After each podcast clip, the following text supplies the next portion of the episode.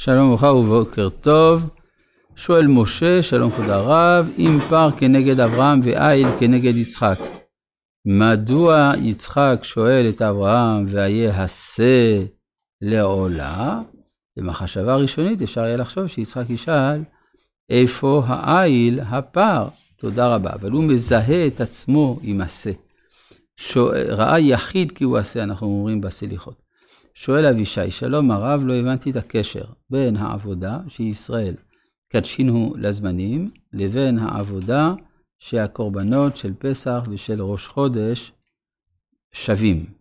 האם הרב יכול להסביר יותר בבקשה? תודה רבה לרב ולכל הצוות. נראה לי שקודם כל צריך להגיד לא העבודה, אלא העובדה, בשני הפעמים שאמרת את המילה הזאת.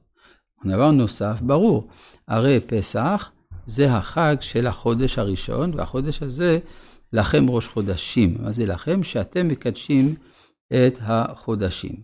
ולכן זה בא לידי ביטוי גם בראש חודש, שהוא הזמן שישראל קובעים, וגם בחג הפסח, שהוא החג של החודש הראשון הקובע את העובדה שישראל מקדשים את הזמנים. ובכן, אנחנו ממשיכים בפרק כ"ט בפסוק ז'.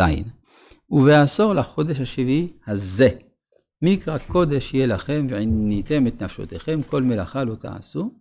קצת הסברנו בפרשת בהר, נדמה לי, שלפי פשוטו של מקרא, לא כל אחד מן הימים, לא, לא בכל שנה ושנה יום הכיפורים הוא גם יום תענית, אלא בפשטות מדובר רק בשנת היובל. למרות שלהלכה למעשה אנחנו כל שנה מתענים ביום הכיפורים, וזה, הסברתי בהרחבה מדוע זה כך, אבל יכול להיות שבימי משה היה צריך לציין, בעשור לחודש השישי הזה יש, אה, יהיה מקרא קודש וגם ועיניתם את נפשותיכם כל מלאכה לא תעשו. לכן יכול להיות שבגלל זה כתוב הזה. והקרבתם עולה לשם ריח ניחוח, פער בין בקר אחד העיל אחד, כבשים בני שנה שבעה, תמימים יהיו לכם. אז כפי שראינו, קורבן מוסף של יום הכיפורים זהה לקורבן מוסף של ראש השנה. כי בשניהם עסוקים בחזרה בתשובה, בראש השנה מאהבה וביום הכיפורים מיראה. באיזה מובן באהבה בראש השנה? בראש השנה אנחנו ממליכים את השם, אבל לא מזכירים את החטאים, חוץ מכמה פיוטים, אבל בתפילה המחויבת לא מזכירים את החטאים כלל, וגם ודאי שאין וידוי בראש השנה, מלבד יש שנהגו בתוך התקיעות לומר וידוי, אבל באופן עקרוני אין וידוי בראש השנה. פירוש הדבר שזה היום שבו הנפש מתעוררת לגדלות הבריאה, גדלות הבורא, וכל המהלכים הגדולים של הבריאה, והם מעוררים באדם אהבה. וזה אה, מסביר מדוע אה, הדמות המרכזית של ראש השנה זה יצחק אבינו, שהוא היה ממידת הדין, אבל מרוב אהבה היה מוכן להקריב את עצמו.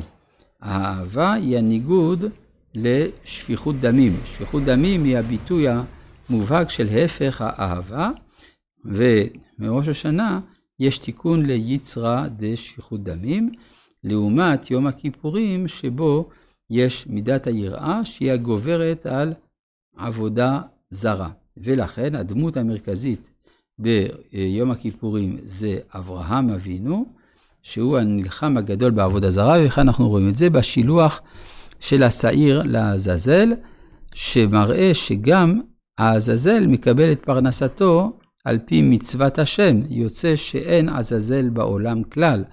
זה בדיוק המטרה של העבודה המיוחדת הזאת של יום הכיפורים, שבה גוברים על עבודה זרה.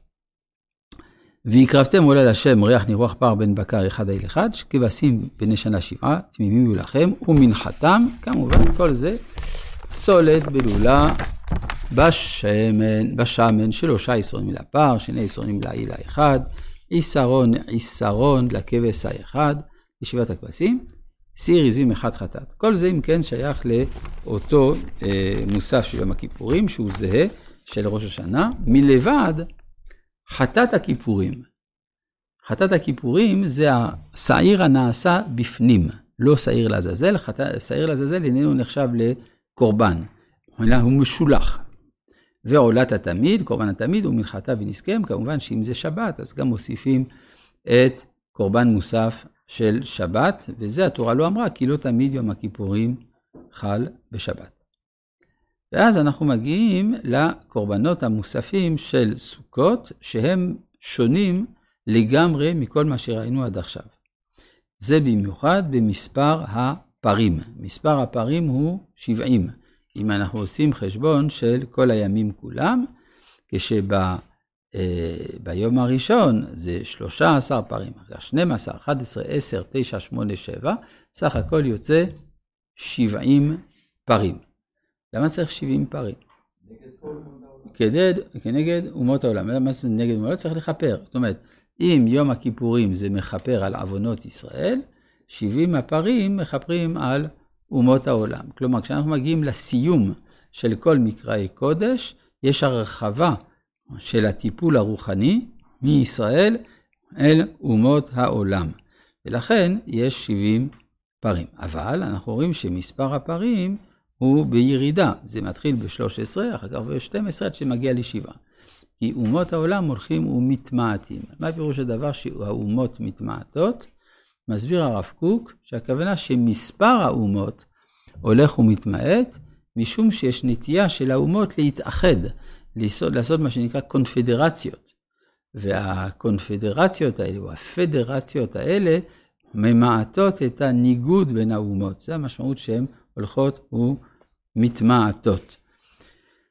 אז ובחמישה עשר יום לחודש השביעי, מקרא קודש יהיה לכם, כל מלאכת עבודה לא תעשו, וחגותם חג לשם שבעת ימים. לפני כן ראינו שיהיה לנו חג, כאן פתאום החג הוא לשם.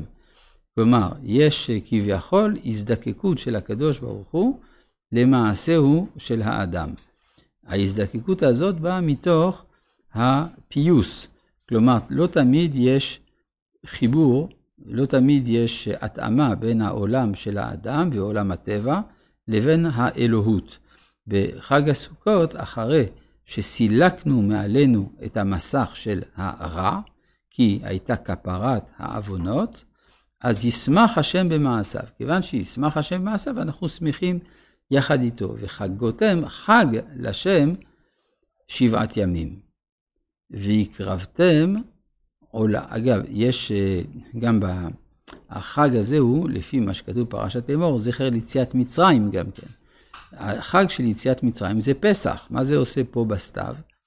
אלא שיש חג הפסח של ישראל, ויש חג הפסח של האומות. כי ישראל מונים את החודשים שלהם מניסן, והאומות מתשרי. אז כיוון שבניסן נגאלו, ישראל, אומר רבי אליעזר, בתשרי עתידין להיגאל. זאת אומרת שההשלמה של גאולת האנושות נעשית בזמן של האומות.